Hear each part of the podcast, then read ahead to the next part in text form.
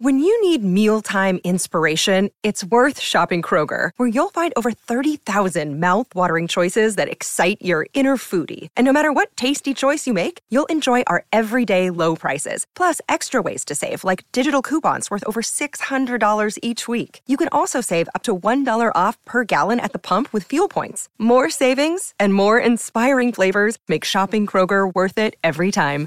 Kroger, fresh for everyone. Fuel restrictions apply.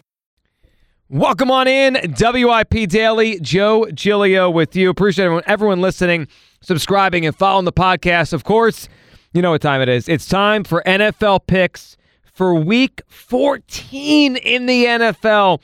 This is the point of the year every year. I'm like, man, let's appreciate every single NFL game. Yes, even when there's backup quarterbacks and there's totals out there that are like, you know, low 30s, let's appreciate them all because you know it as well as I do.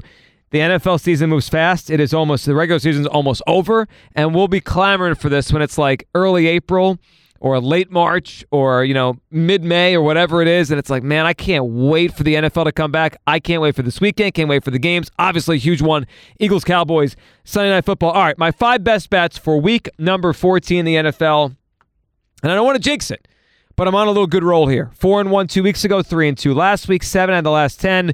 We have hit here. If you're following along and want to maybe uh, make a little, you know, a little extra cash before we get to the holiday season or replenish what you're spending for everybody anyway. So let's try to hit some here.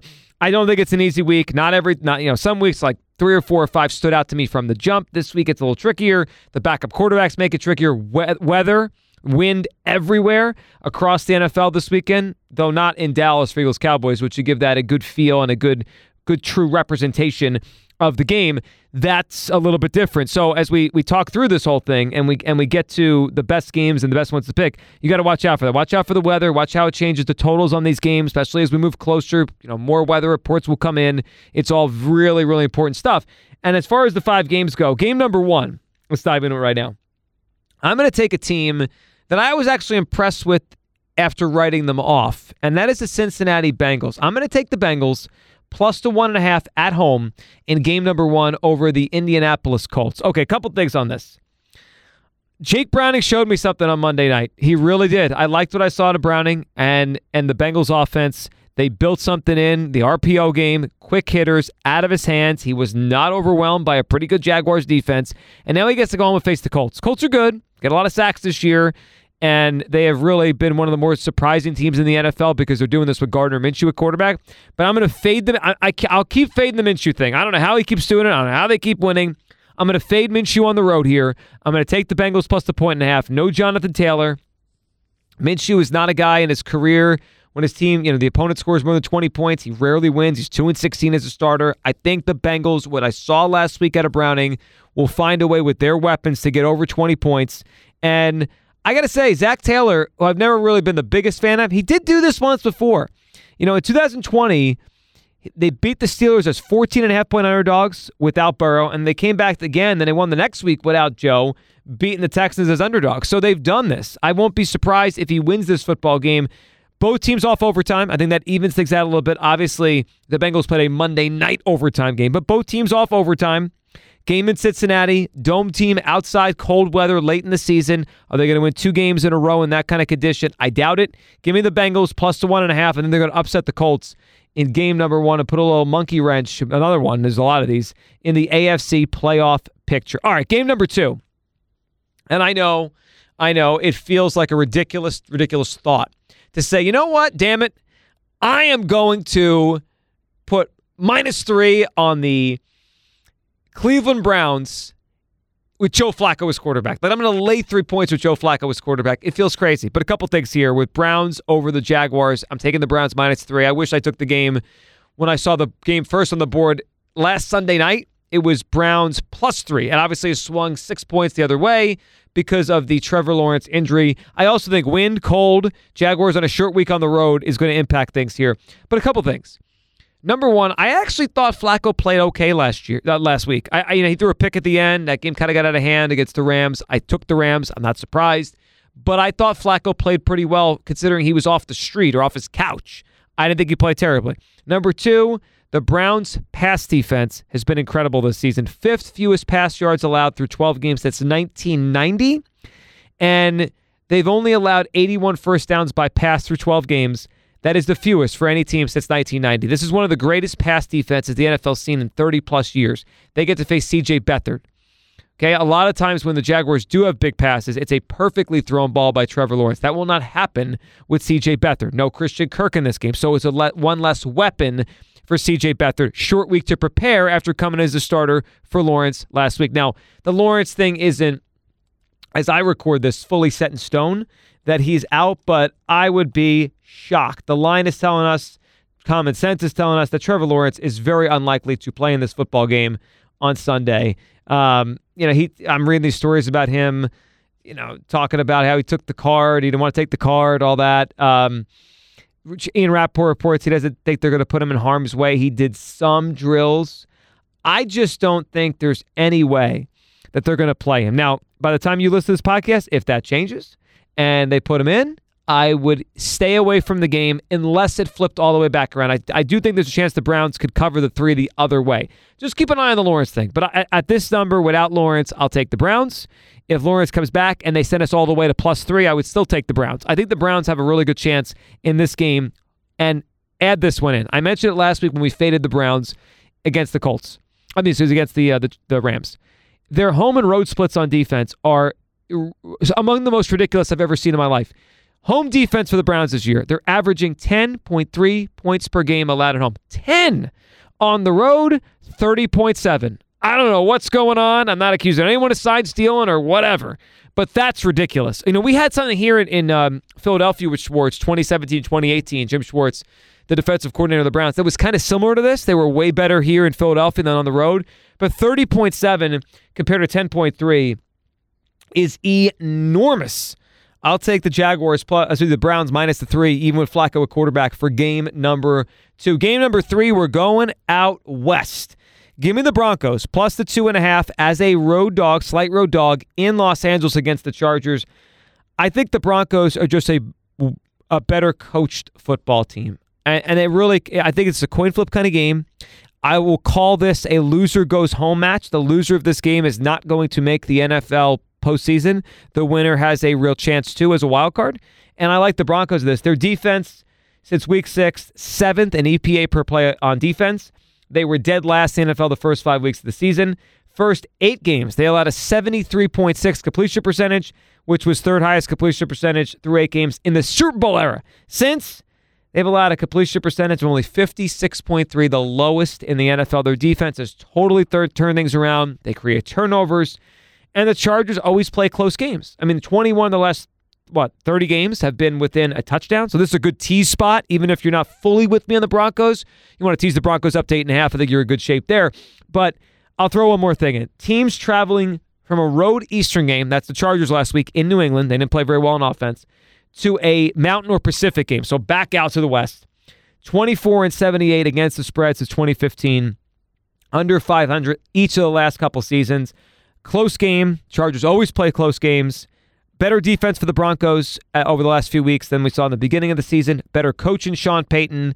And I just feel like this will be a game where the Chargers blow it late. Give me the give me the Broncos plus the two and a half to keep their playoff dreams alive moving forward in the AFC playoff picture. All right, game number four. And I can't, you know, I can in some senses, but can't in others believe where this line is moving. I'm going to take on a very, very short number. The Kansas City Chiefs to bounce back and cover at home minus the one and a half against the Buffalo Bills.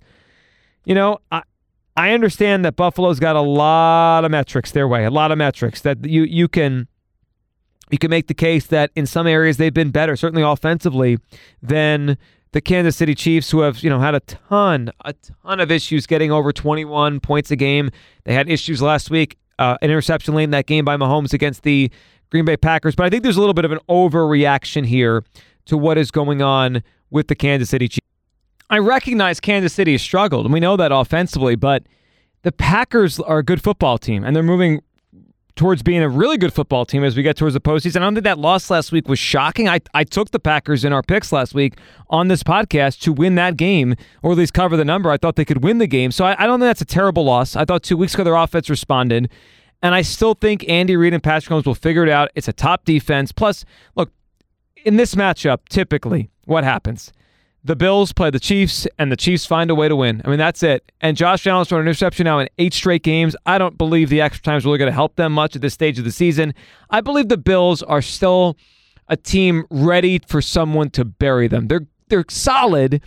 They're good enough. They'll probably be the team are like, man, how they missed the playoffs? But I, I still don't believe they're going to just turn this thing around like that because we want them to, or because the NFL's like, yeah, yeah. The idea of them being good is good for the league, and certainly, you know, all the quarterbacks out in the AFC they have a shot.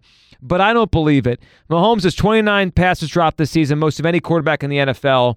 The, there's they're, they're getting open uh, more than they're not, and I think that will even out as time goes. And let's talk about this because I think it's important. Mahomes has played five games where he threw an interception and had 225 pass yards or fewer in the game before. So five games, he's coming off a really poor game, and you could count the game against the, the Packers as a poor game by his standards. In the next game, like the next five spots, the games following those five games, he's 5 and 0 and it covers the spread by uh, 13 and a half points per game. This is a bounce back spot in a big way against a bad Bills defense. Let's not forget that.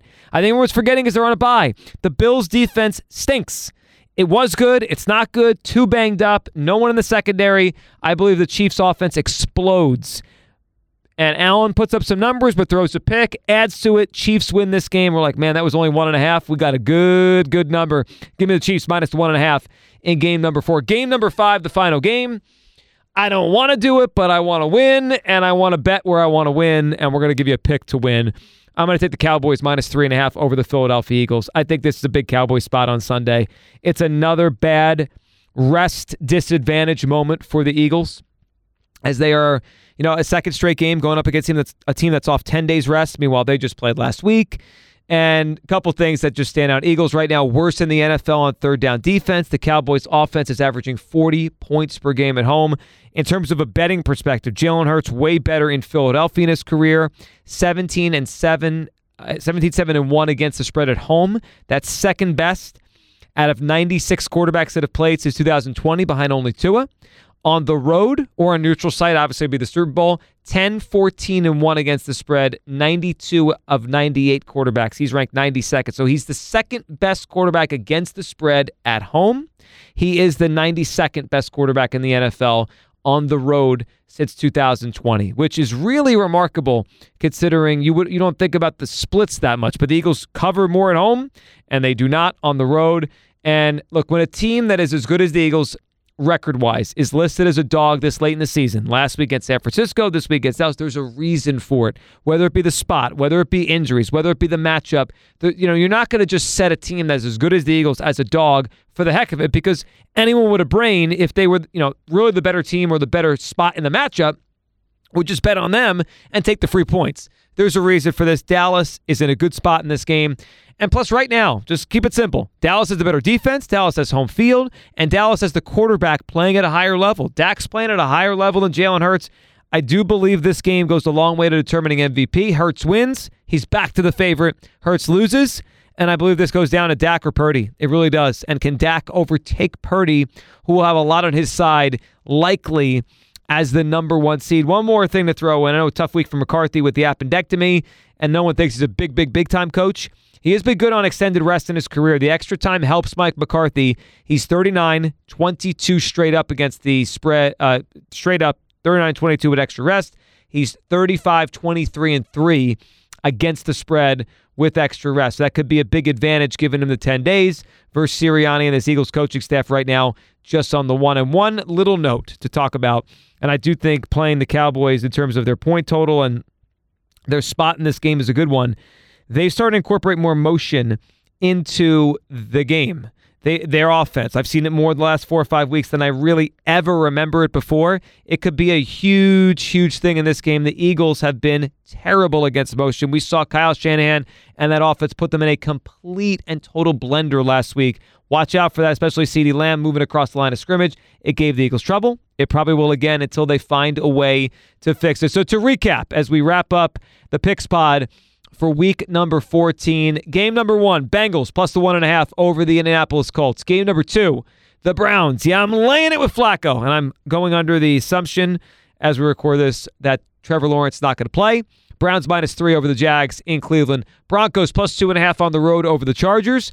Give me the Chiefs minus one and a half over the Bills in game number four. Cowboys minus three and a half over the Eagles. Sunday Night Football in game number five. And of course, all these lines, as always, courtesy of my friends over at FanDuel Sportsbook. Best odds, best boosts, best. Uh, the profit boosts have been incredible. You take it up like 30% extra. It's awesome.